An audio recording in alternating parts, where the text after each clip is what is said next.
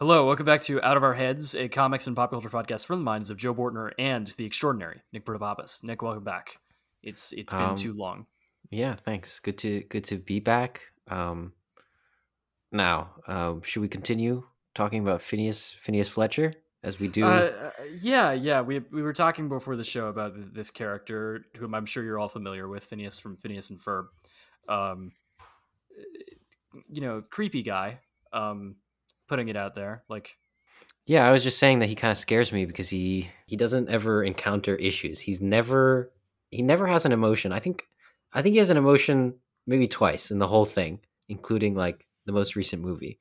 Like, you know, Phineas exists in a world where where he he does not undergo hardship except for in in extremely um, special situations, aka like the the the movies. Um, And usually like that comes out in terms of, of combativeness with others, um, which, you know, makes me sad for the guy. Yeah, I mean, I think you're right. I think, you know, on the other hand, Ferb never experiences emotions, but we sympathize with him. So it's interesting. Yeah, um, I, I think Ferb's a very sympathetic character. Um, I think that Ferb's head maybe looks more human. And so we are more likely to want to sort of trade goods with him, if that makes sense. Mm-hmm, mm-hmm. If you... And f- Phineas were more likely to bludgeon were right. he to approach us in the wild. Yeah, I mean, so so if you saw Phineas and Ferb on the street as hot dog vendors, um, you're in New York City, picture this. That um, really helped me visualize because now they're behind a sort of a three-dimensional objects, but in a two-dimensional situation. Before this, I was having trouble, but that helped me. I can really see that. Okay. Uh, Phineas is on one side of the street. Uh, Ferb is on the other side. Wait, I'm sorry. Are they not both behind a hot dog stand? No, no, no, no. They're running competing hot dog stands. What? There's Why would they do th- that? They would never do that. They're brothers. I need to establish from which brother would you run to the other brother um, in order to acquire a hot dog because you are scared Ferb. visually. Of the yeah, yeah. one hundred percent Ferb. Actually, that's a very interesting concept, Joe. I feel like we just cracked. That would be funny. Phineas versus Ferb. That that's I think that's a pretty good idea, honestly. Mm-hmm. We can uh, we can pitch it to Disney's top men. I think in thirty years, I mean, not thirty years, ten, fifteen years, there'll be a movie called Phineas and Ferb in the Real World, and they sort of crawl out of a sewer that there was a portal, and now they're three D animated characters. That'll be a good time to throw that idea. I, well, it's coming, Joe. Hmm. It happens to all the characters. Do those do those characters? Is there any way to make them like workable in three D? Yes. I'm I'm sure this is like, you know, that show went on went on for like eight years. I'm sure there's some episode where there's or, or something like a video game or something where there's like three D versions of those characters. Yes. I just I, I'm struggling with it. Well. Well, I'll see you there. I'll see you at the premiere. It'll be Phineas and, and Ferb. Um, it'll be much like the Smurfs or something like it, starring Phineas and Ferb, and also mm-hmm. an actor who will be older and not successful. I don't know. A broken Nick, uh, Leonardo DiCaprio. There, there's. I'm not sending this to you. You'll need to find it on your own. There's someone on the internet um, who has... taken it into their own hands to craft shockingly realistic representations of what Phineas and Ferb might look like if their cartoon anatomy was um, no carried by real people. Um, no, it's terrifying. No, I, um, yeah, you were just telling. I mean, I was just telling you about my my very real fear of being approached by a two dimensional character in the three dimensional world, and their strange crab walk as they make eye contact with me. Um, especially Phineas, to be honest. Uh, mm-hmm. I will check that out after, and we can swap images of the cars from Cars, uh, the diagram of their insides. Oh, God. Um, yeah. Um, but for now, let me tell you about a special thing I brought for you um, for today. Please do. All right, Joe, so this week I'm going to be telling you about Star Wars Clone Wars. Not Star Wars The Clone Wars, but Star Wars Clone Wars, which is uh, the two D sort of Clone Wars show that came out, I think, before... Uh, the, the the main series, and it's not very long, but it's by Jandy Tartakovsky, the man behind Dexter's Laboratory, Samurai Jack, and the likes. And you, you can sort of tell from the animation style. Um, I'm not sure if he's in charge of that, but um, it looks really cool in that way. Uh, and I think it fits Star Wars really well, actually. It's one of those things where, you know, the cartoony characters can now really, really blend with the humanoid characters. Um, and it, it does remind me of the three D Clone Wars show in the way things are way more angular and uh, that sort of thing. Um, anyways, just like um, Samurai Jack, that's what it reminded me of most when I was rewatching it recently, is um, it's sort of a silence is embraced. And I think that works really well for sort of the war and um, the Clone War that they're trying to present. And I think it it actually comes across as some like really, really cool Star Wars content and like really unique in that, you know, obviously it's sort of this guy's artful take on it. Um, it's really popular. It's really short. It's on Disney Plus now as of recently. Uh, and the whole thing together is like, it was a bunch of small episodes, but I just watched it and I think the whole thing together is about three hours, maybe total. Um, and they kind of have them in two big chunks. And yeah, it's set between Attack of the Clones and um, Revenge of the Sith, and it does a really good job of bridging that, like, slightly. Um, and it bridges it in, like, oh, this is why Anakin's hair is longer. It sort of gets him to be a master Jedi, gives him the scar, introduces, you know, Grievous, that sort of stuff. Um, but it also um, manages to have a fair amount of character focus on Anakin. Not a tremendous amount, but a little bit. Uh, and it sort of focuses on his trials for becoming a Jedi. And yeah, it's it's actually really great to watch. It's really relaxing. Um, it's it's very atmospheric, but the lightsaber fights are really cool. The visuals are really cool. I'm thinking of specifically, um, like the Jedi get to be a little more cartoonish and incredible than ever before. And there's this one sort of mini episode where Mace Windu is like battling these huge like um ships I guess ships that sort of come over the battlefield, like the land battlefield, and like smash down, creating these huge earthquakes and killing tons of troops. And he's able to use his powers in a really, really incredible way that I've, you know, never seen before. And it sort of works because it's in this more cartoony world. Uh, another thing that goes on, there's like lightsabers in the rain, you know, in this kind of stalemate battle between Anakin and this new this new uh, dark side assassin, and the lightsabers just like start steaming. It's It's very artful, and it's it's honestly like definitely worth watching. I don't think it is considered canon anymore, but it's sick. It's sick, and it fits in with everything else pretty much perfectly. So I would definitely recommend it if you haven't seen it. Mm-hmm. I've I've I've actually never watched it. Um, uh, not to not to like take the least significant thing from what you just said, but I I I, I do remember reading on some wiki many years ago. Um. That in the in the current canon, because like that's where Anakin gets his uh his his face scar. Um, they, there's like no explanation for that in the. No, there isn't. he he. I thought when I was coming into this that he got it from his duel, but he didn't. He just came home one day. There's like there's a scene of him in battle, and he's the scene of him coming home to Padme, and mm-hmm. she's like, "Oh, your face," and he's like, "Yup." Um. Which is pretty funny. I don't know how people have scars when they live in a world where cutting off limbs isn't a big deal at all. Um, yeah, there's there's so much but, advanced surgical technology in the Star Wars universe. Yeah, I don't know what to tell you, man. Um, yeah, he just has a scar. Maybe it looks cool. I mean, it does look cool, so maybe that's kind of what it is. You know, he's like, this looks cool. Um, mm-hmm. Okay. I, I, I think, you know, the reason I never really watched these cartoons... Um, is because like like they, they always sort of struck me as pretty shallow character-wise. Would you say that's true? Not entirely. I, I don't know. For me, it's relevant in that it it sort of shows you the things that are implied between movies. That's why it's relevant for me. Because, you know, you come into the Revenge of the Sith, and Anakin's a different person, right? At least a little bit. Um, or at least they, they tell you he is, and then the acting's really bad. But... um. You know, and some of those things are just like addressed in small ways that, you know, you, you sort of are implied, but it's good to see. It's sort of like, it's sort of like um, El Camino from Breaking Bad. Like it's like, that's sort of where you thought that was going. You know what I mean? Mm-hmm. Like he, he was driving away and you got the picture, but you know, it's good to see anyways. Right. That's a that's a really funny comparison. I think there's like, you know, the the project of like all the Clone Wars stuff is really interesting because it's like the, this kind of ongoing patchwork operation to make like something interesting out of the prequels, which I think like you and I both agree have like a lot of interesting thematic character stuff going on beneath the surface, but like the execution is obviously terrible.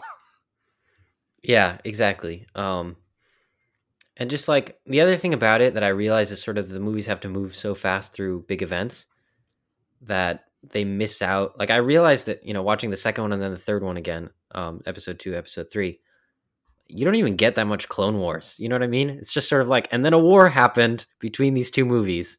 Here's how it started. Here's how it ended. But you don't get a sense for that. You know what I mean? Um, so like almost like the scale of things is, is on fast forward. I don't know. It seems a little like there's not enough time to tell Anakin's story. Yeah. Um, interesting. Okay.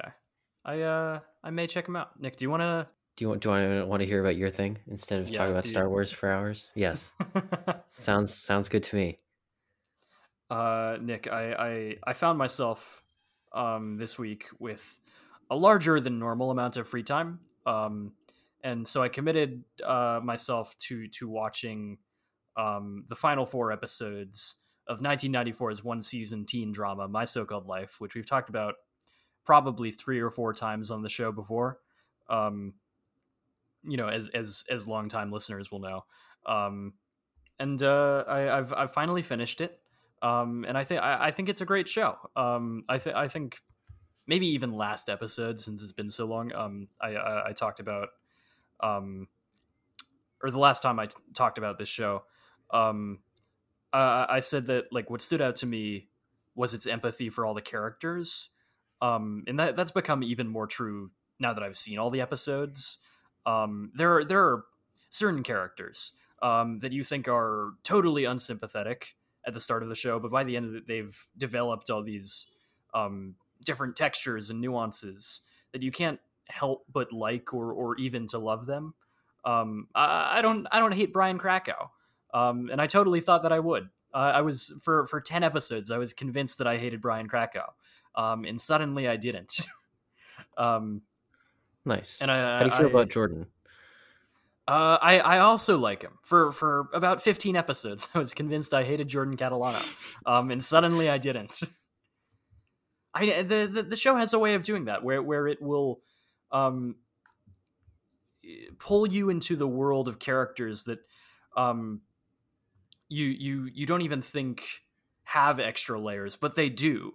Um, like there, there's there's a moment um, in one of the later episodes, the moment that that I think sells you on Jordan Catalano, and it's after you've spent a lot of time with him as the main character Angela's um, kind of failed love interest. He he's played as kind of this sleazy guy. It's Jared Leto, so like yeah.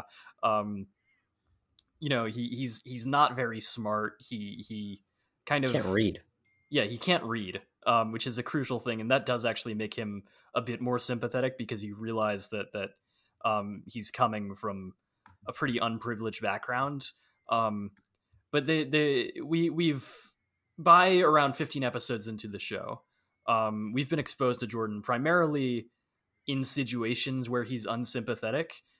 And suddenly, they, there, there's a moment where one of the other characters, um, Ricky, um, has become homeless, and he runs into Jordan. And Jordan, basically without a second thought, um, takes him to a place where he can get shelter and sleep for the night. Um, and you realize in that moment that either Jordan has been in this experience before, or that he like is just caring in that way, or both. Um, which is such a shock, and they continue to develop on that side of him through the next few episodes. Um, and I, I, I think the, the cool thing about it is it just like, you know, does that with every character. There, there, there's, even though the show ends um, very prematurely and there are so many um, loose threads, um, I, I would say that it doesn't feel like there are stones that are left unturned with the characters. Yeah, it's a good. I was going to say it's a good point because especially like the narration of the the intros changes around, and you sort of get episodes focused on different characters, and by the end you've even hit like, you know, Angela's little sister, who is a totally gimmick side character, um, but you grow to understand even her, and I, I think that's I think that's a really good point. Um, I was thinking of Jordan. What you're saying about Jordan, I think it's it's funny because I was trying to think of my first impression of Jordan. Like Angela's in the car with him, she's liked him for so long. He's kind of just Jared Leto. Um, He goes to kiss her and she's like, no, it's too soon. And it's kind of this awkward thing where you're like, ah, what a dirtbag, you know? And that's sort of your reaction. Um, mm-hmm. and, but instead of running with that, they actually develop it to the point where you know them both and you know why they might do something like that. And I don't know, what I find interesting by the end, you tell me what you think. You know, I watched it a while ago, but I was even starting to believe that those two are good together. Like, even though they're so different and like, it seemed like such a fantasy crush by Angela. Yeah, I, I mean, so like by the end of the show, I think they have made a decently compelling argument that Jordan Catalano is like not the person we saw him as through Angela's eyes. Um, and it's like only after they break up officially that they actually really begin to know one another. Um, and so so I think there is like at least a possibility that they could be good together um, in terms of uh, whatever shipping conversation you want to have. Um, oh, Joe, I want to have all the shipping conversations. yeah, uh, sorry, I guess, but I'm really concerned with who Angela ends up with. Yeah, because um, there's also the option of Brian Krakow, who's like also, Boo. you know, also sucks shit in very obvious ways, but you understand him. Yeah, what's that episode about Brian? He, what does he do? He sort of goes, he wants to go to the dance with two girls or something, and you're like, Brian. What is it? Uh, Brian, uh, who's like the nerd who lives next to Angela, um, and they've known each other their whole lives. But Brian's just kind of a weirdo, um, and he just bikes in the street around her house. Terrible. Yeah, it's, it's Brian. So Brian weird. has a lot of um, sort of pretenses from childhood that he hasn't gotten over yet. Um, and so in this episode, Life of Brian, um, which I think might, may or may not intentionally be named after the Monty Python movie. Definitely um, is intentional. yeah, it's just like, it's weird because it has nothing to do with that movie. Um, I don't know. I'd believe that Brian has maybe seen that movie. Uh, uh, anyway, um, in that episode, Brian sort of runs into this situation where there's a girl who's just transferred to their high school. Um, and she's actually into him, which is the first time he's ever experienced um, uh, any Human kind affection. of yeah. um, there's a weird thread where um, they keep touching on the fact that like his his parents are both psychologists, and we never meet them, but they seem fairly distant. Um, anyway, uh, so so Brian has this girl who's interested in him, uh, but he still um, is carrying a torch for Angela, even though she obviously will never ever ever go on a date with him. Um, and, uh, over the course of the episode, we see him, uh, throw the, the, this very, very casually and very like rudely throw this girl away who, um, you know, he, he maybe has a shot with, um, for the sake of chasing like a date with Angela that will never happen. And by the end of the episode, they, they're, they're all mad at him. Um, But through the, the specific details of that episode, you sort of come to understand like who he is as a person. Yeah, I guess. Um, I, yeah. I think I still don't like Brian by the end of it, but I know that there's people out there who love him. So I'll yeah, I don't, that. I don't love him. I think I, I understand him. And um, I know this will sound weird given what I just said about him. Uh, I, I think I maybe even start to like him by the end of the show. Uh. Nice. Yeah, it's a, it's a great show. I hope I hope more people watch it by the fact that we keep talking about it on this show forever.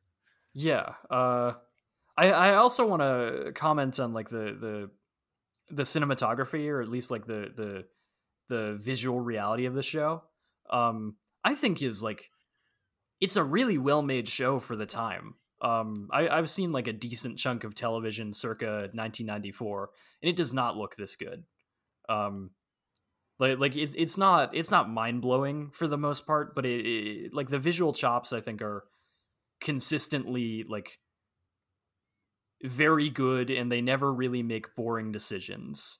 Um, and it's never really afraid to get too abstract or, or, or ground us in the character's emotions. Yeah, I agree. Yeah. Shall like we... you, you look at this and then you look at like Star Trek from the same time, night and day. Yeah, Star I'm Trek. Taking the, I'm taking the lowest hanging fruit, but yeah, it is. It really is. Um, should we? Should we move to the main main cranberries? Uh, yeah, let's do it.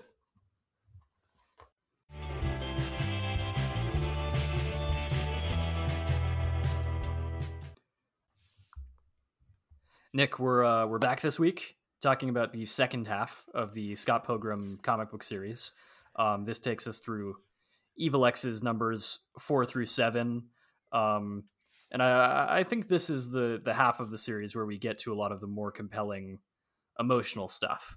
Um, you know, what, what's, what's your impression of, of uh, these books? Well, we took a long break between, and I picked it up closer to now than then. Um, and I was so glad that these books also seem to have acknowledged that hiatus. Um, and it, it starts with the all the characters in summer, and the art's way better, and they're all hanging out, and it, not everything's bad. And I don't know, I just that that moment really grounded me, because despite anything I had to say about the first three, Scott Pilgrim's World comes across really well in the art style, and I don't know, the way I, I just feel happy there. Everyone's got big eyes, and it's nice, you know. It's uh. Very calming. So to, just to see the characters hang out when I was just coming back to it was really fun. It was really fun. And that was my first good impression. And I think it really set the tone for the next three. Yeah, I I, uh, I really like that that intro sequence in Volume four. Um, it always brings back sort of happy memories of reading that book as a child to me. Uh... I was going to say, from from that scene, just that, you know, even from that scene and onwards, I think these three books... Um, definitely make a better case for Scott and Ramona. That I, so I, I take back what I said before. I think that I like them better now. I um, you know, I I think I mentioned last time um that I think that Scott Pilgrim's side characters are very fleshed out, and you kind of challenged me on that. Um, and I I think I want to make both a correction and a defense of that statement. Um, based on yes. like having now reread these later three recently. The council will now hear your your statement. I think that the side characters in Scott Pilgrim have rich interior lives that we are occasionally privy to. Um, like whenever we see Kim or, or Steven or whoever, they're, they're always doing something that connects to their lives. You know, Kim has whole subplots, and same with Steven, where they, that happen pretty much mostly off panel. Um, you know, she has like her job at the video store and like her her... love triangle dynamic with with uh, her housemate Holly and and Jason Kim, both of whom are characters that we don't really get to meet. Um, Steven has like another whole like romantic subplot that happens just off panel. Um, like you know, uh, Julie is a character who is pretty far away from the plot, all things considered, but she's so memorable. Um, and I, I I think that, you know, more or less my point there. Um, is that Scott Pilgrim, the comic, is is mostly still like about Scott Pilgrim, the character. Um, but to me, the the fictional version of Toronto that it creates is is is very much alive with a bunch of people.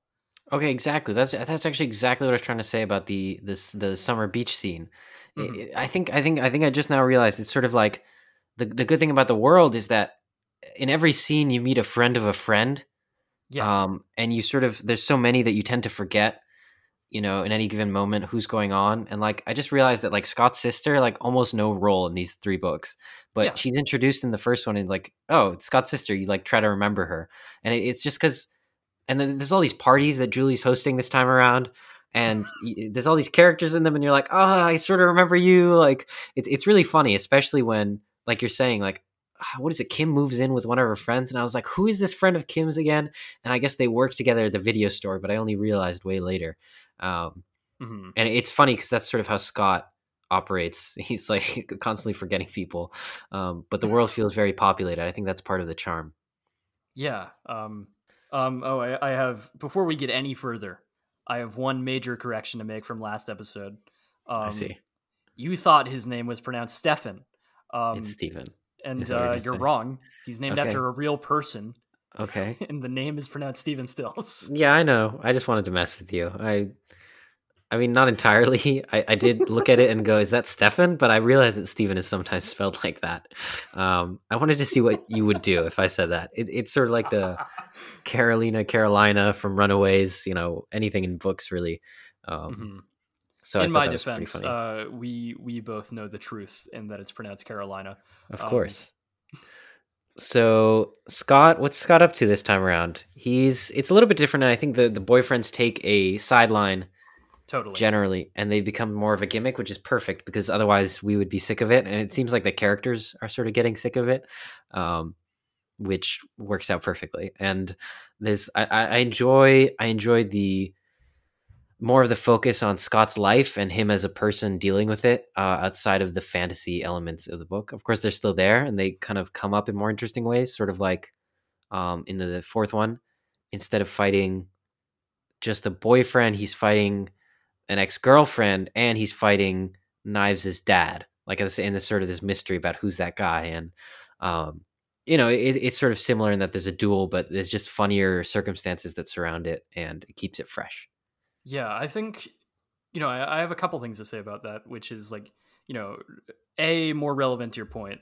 I think around volume four, the book becomes just very disinterested in the fights with the Evil Exes, um, which I, th- I, I think is the right move.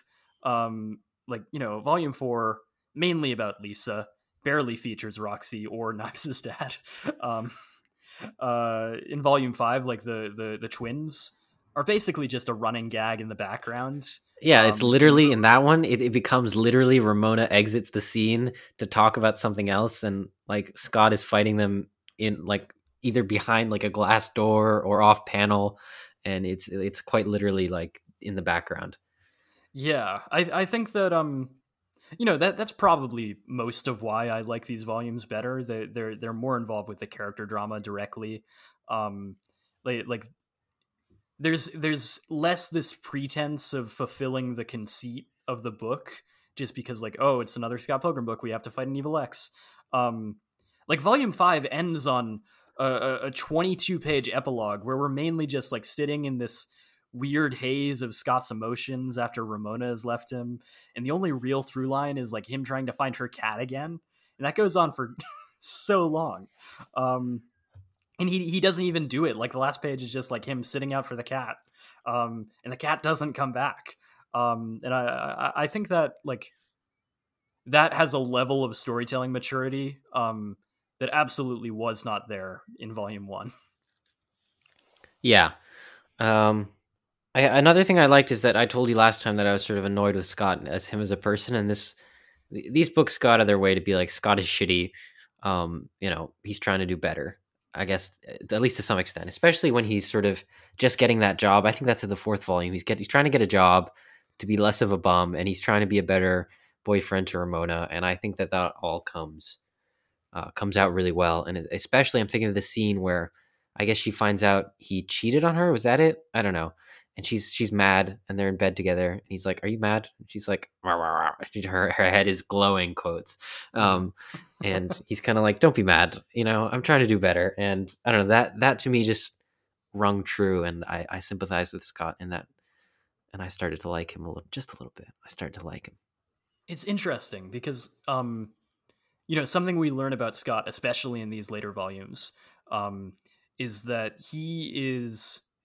You know, the, the in the first volume, we know from even the, the, the word go from the title, like Scott Pilgrim's Precious Little Life, that Scott Pilgrim is to some extent living in a fantasy world that he's created that kind of resembles like in in imagine his imagined version of what he thinks like being a cool kid was like. Like that's why he's dating Knives, or like that's why he's like still hanging out with his friends from high school. um, you know, and I I think. These books directly challenge him on that, um, in that he has literal false memories. Um, like there, there's the moment where in volume six, where um, him and Kim go out to the forest, um, and he realizes that the guy he beat up way at the prologue of volume two um, was not like an evil mastermind. He was just like a kid that like asked Kim out on a date. um, Yeah, it, it's funny because his sort of annoying habit of being totally clueless and forgetful is sort of, it becomes like a weird like sickness, like an actual thing, I guess. Um, and then he's sort of cured of that in a fantasy battle. And that that was a weird note to me. I don't know. It's not it's not my favorite because it kind of annoyed me. And I think trying to explain it, I guess it's, I guess what it's trying to say is that he's in denial and stuff. But I feel like there's better ways to do that because it, it just comes across that he's kind of a shitty person and friend. Um, you know, I basically. don't I don't love the part later that implies that that Gideon, uh, Ramona's like final evil ex, is at least somewhat responsible for messing oh, with wait, Scott's what's memories. That?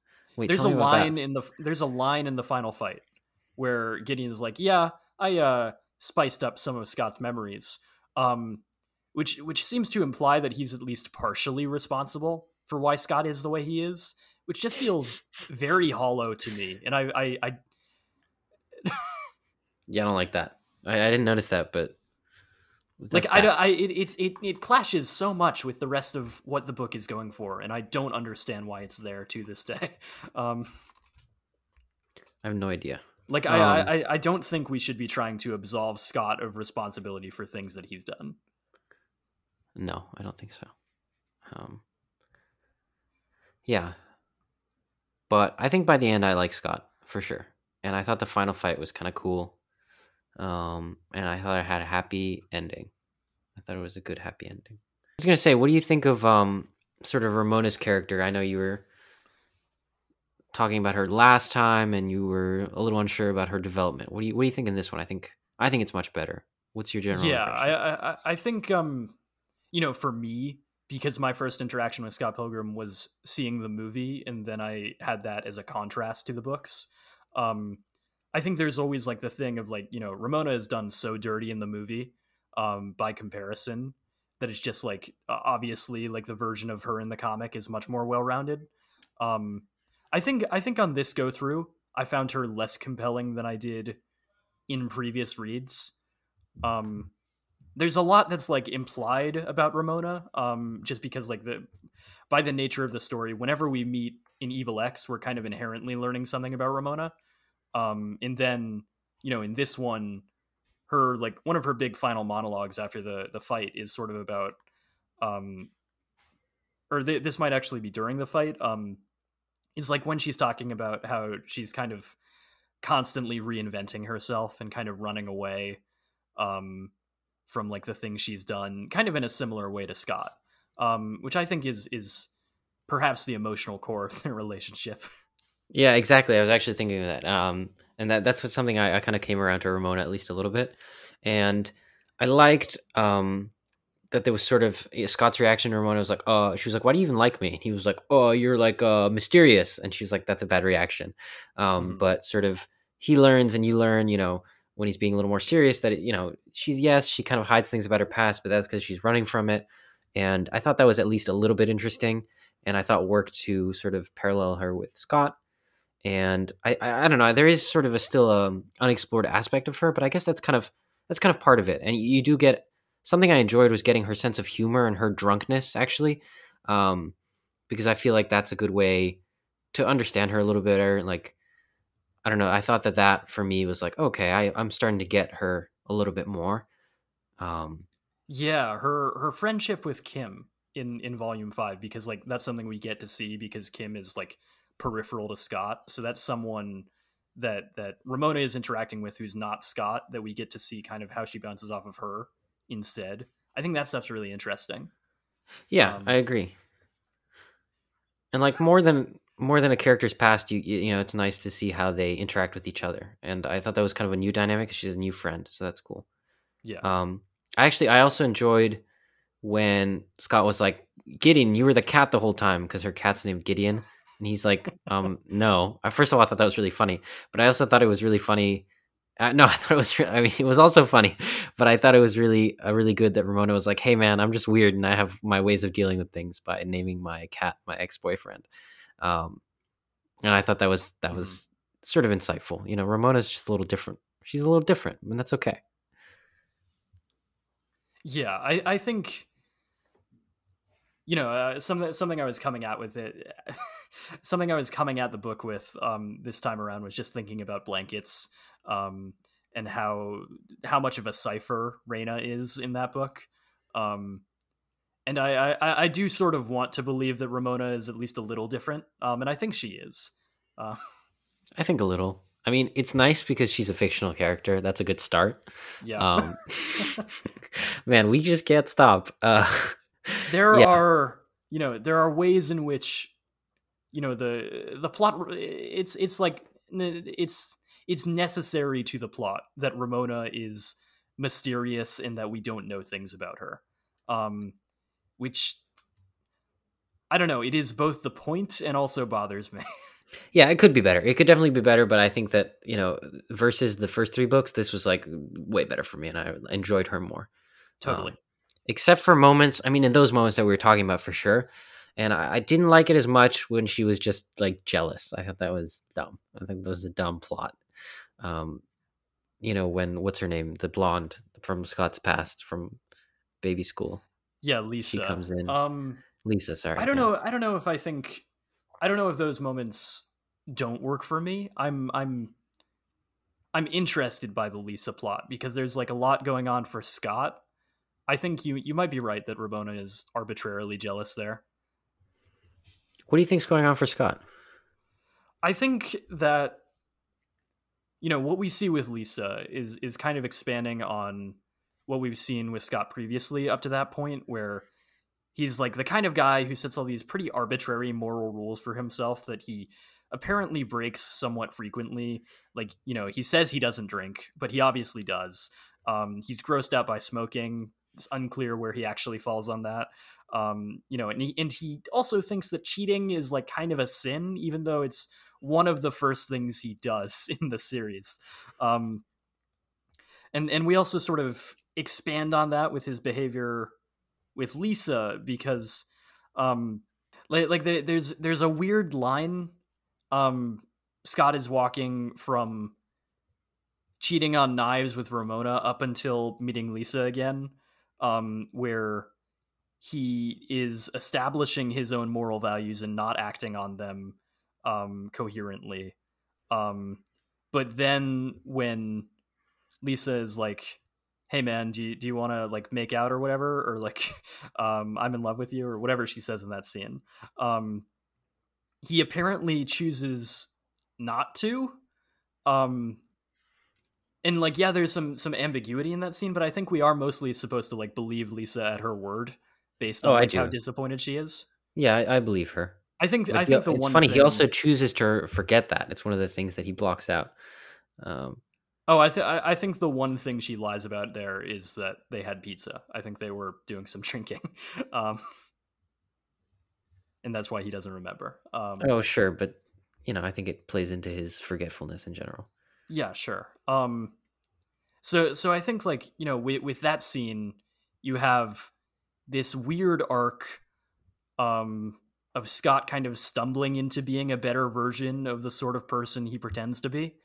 Um I don't know. I, I I guess what I'm getting at is that, like, uh, not making out with Lisa is perhaps one of the first times we see Scott actually act in accordance with his own moral values. Um, yeah, I buy that, actually. I wasn't... I, Joe, you've convinced me. Now I like it. Um, yeah. It's also like, like you know, if, if, if Scott Pilgrim is, like, chasing this imaginary version of his high school life, um, this is, like, the moment when he chooses not to. At least in some subtle way, because like Lisa is like, you know, the girl who was totally into him in high school. Um, and so if it, it, you know, if he wanted to go live his life with her, he totally could.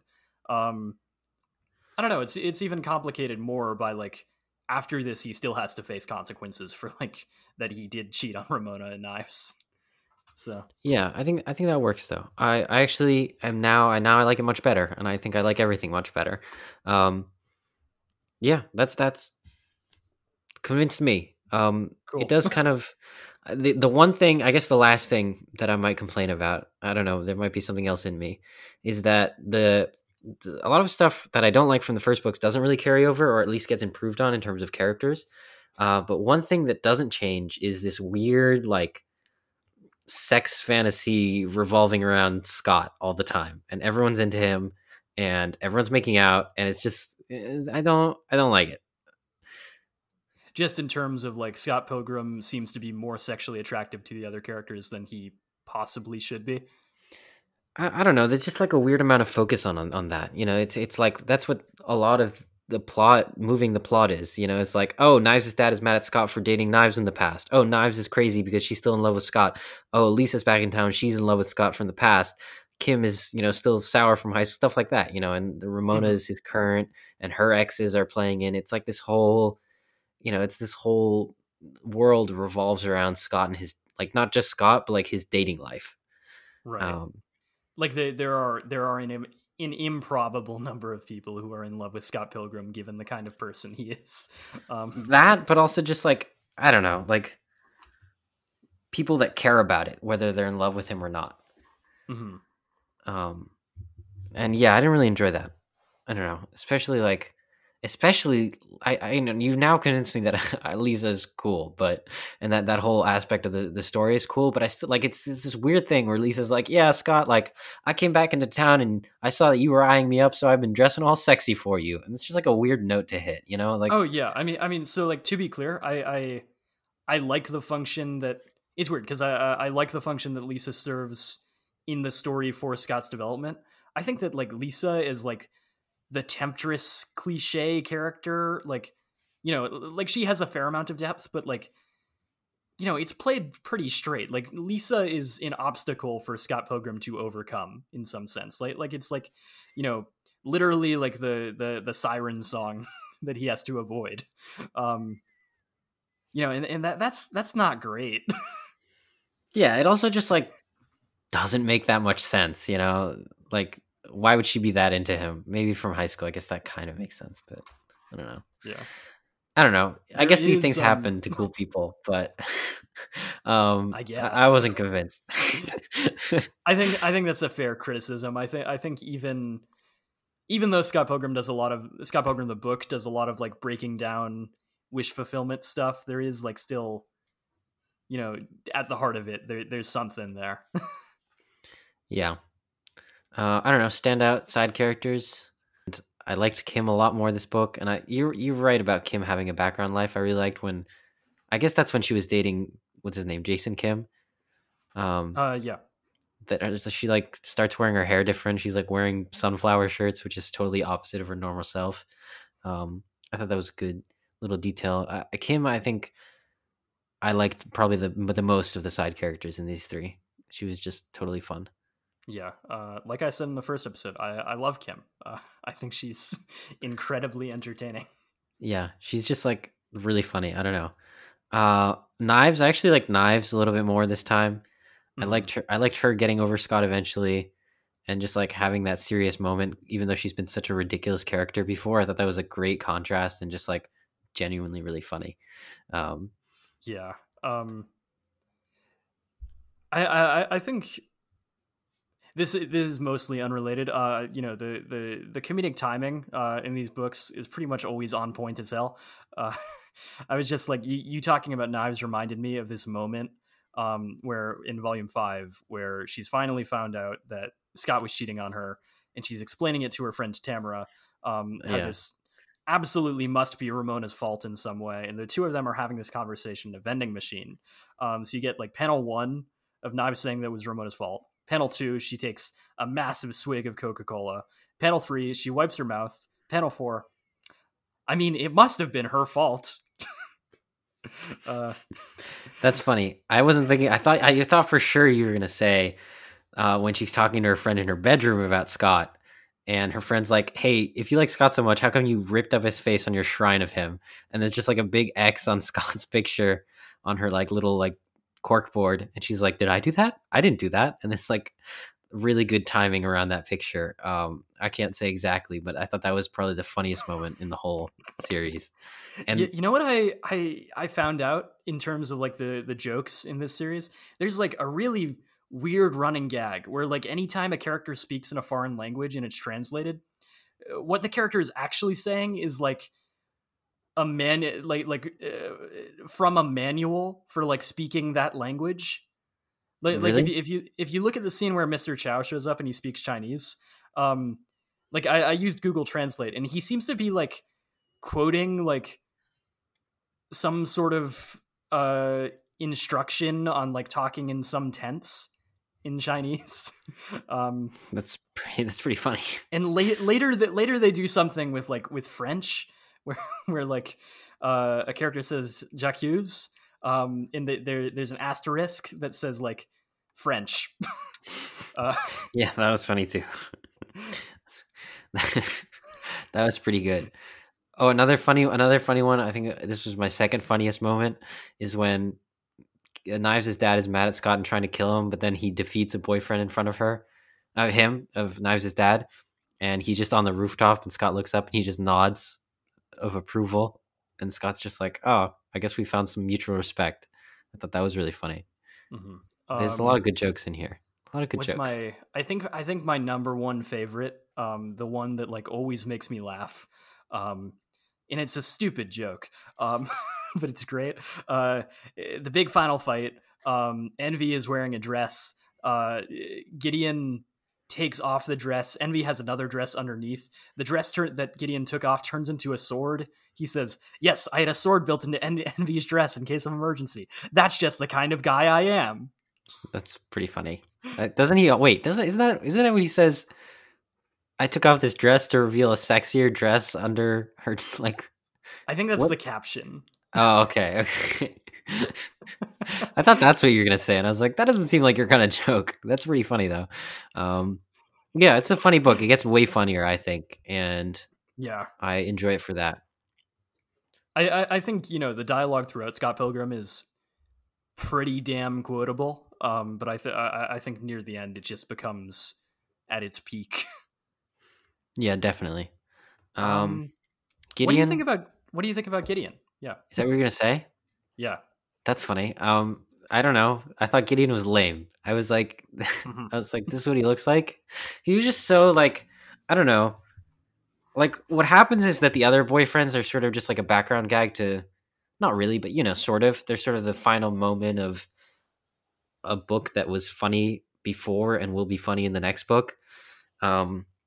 Where Gideon is kind of like not the most interesting part of the sort of ending, you know, I don't know, piece of Scott Pilgrim, yeah. But it is sort of the big focus. Like there's a final fight and I'm just kind of like, why? Like I, I enjoyed it sort of, but I think it didn't line up exactly with the emotional, you know, things that I was more interested in between Ramona and Scott. Yeah, I, I agree. And, and it's, it's, I think, you know, the the thing on this reread that kind of makes I, I, I think I've hit a point where like Scott Pilgrim is not doing what it did for me at age nineteen, what it did for me um uh at age thirteen, uh, which is fine. Damn. Um but I, I, I, I wonder if like growing up basically having Gideon basically being like an evil Scott with all of Scott's worst tendencies amped up to eleven is like maybe just a bit too easy. Um, like it, it works well in terms of the story wants to have a final boss for them to fight. Mm. Um, but I, I, I don't think it's the right note to end on. Um, I think that like, you know, if Scott's big final development is him like learning to see outside of himself and understand other people and, and, and actually gaining a real sense of empathy, it feels like a bit of a cop out that the, the big bad guy is the most terrible, unredeemable cartoon in the world. Um, Like to be uh, fair, he does understand him for a moment and then vanquishes him. Yeah, like like, and I, I understand like you know some people you understand and they also suck. I get it, um, but at the same time, like I, I wonder if there's like a more emotionally complex version of this. Um, I think now that you said that, yeah, there definitely is. Yeah, because like, this like, guy, how bad can he be? He's just another ex. Like that could have easily been Scott. That's the idea, right? Like, yeah, I mean, I mean. You know, on the one hand, in the text, he's a terrible person. He cryogenically freezes like six girls. Um, yes, he does. But uh, it's like a counterpoint for Scott in that, like, Scott needs the moment of like, oh, this is like a worse version of me. I understand what I did to people now. Um, but also, like, you know, it could have been so much more if that character was played in a different way. Yeah, yeah. I think that's... That's a good point. I I still like Scott Pilgrim a lot. I still love Volume Six. I just think that, like, you know, this is something that sticks out to me now as an adult. Yeah. Do you think? Do you think we're gonna reread Scott Pilgrim when we're like fifty-seven? I'm gonna be like, hey, you know what? Scott Pilgrim, for some reason, isn't doing what it did for me at age thirteen. Or do you think it will uh, be in turn? I don't know. Maybe, maybe this is the final opinion. It's I, free. I, I think, you know, the the lens that I, I, I take with all media is that, you know, we we as people are are ever evolving, um, and uh, you know, your favorite movie when you're twelve is probably not going to be your favorite movie when you're uh sixteen, and definitely won't be your favorite movie when you're like thirty. Um, and that's okay, because we're always changing as people, and we'll always find new movies or comic books. Um, and I, I, I think, you know, Scott Pilgrim was at least useful to me um, for a long time, and I still enjoy it a lot. Um, but it's like, you know, not the same book for me anymore, uh, and I, I'm I'm okay with that. Joe, that's a lot of wisdom. I think you need to take it easy until the end of the show, man. Yeah, yeah, I'll I'll, I'll calm down. I just I, I had that like emotional epiphany when I was reading it today. Yeah, man, it's all right. It's okay, man. It's still good. Yeah. Oh no, it's a it's a well-made comic. I respect it a lot. Sick. Nick, do you have any final thoughts? I think it's a fun, good book, and um, I would definitely read it again sometime, because it takes me to a nice place where I live in Canada, and all my friends have lots of friends that I can hang out with. Uh, I recommend Scott Pilgrim if for some reason you're listening to this and you haven't. If for some it. reason you're thirteen, ayo. Ayo. Uh, I I think it's an enjoyable experience at any age, as long as you, um, you know, if you're someone who's going to like Scott Pilgrim, I think you're going to like Scott Pilgrim.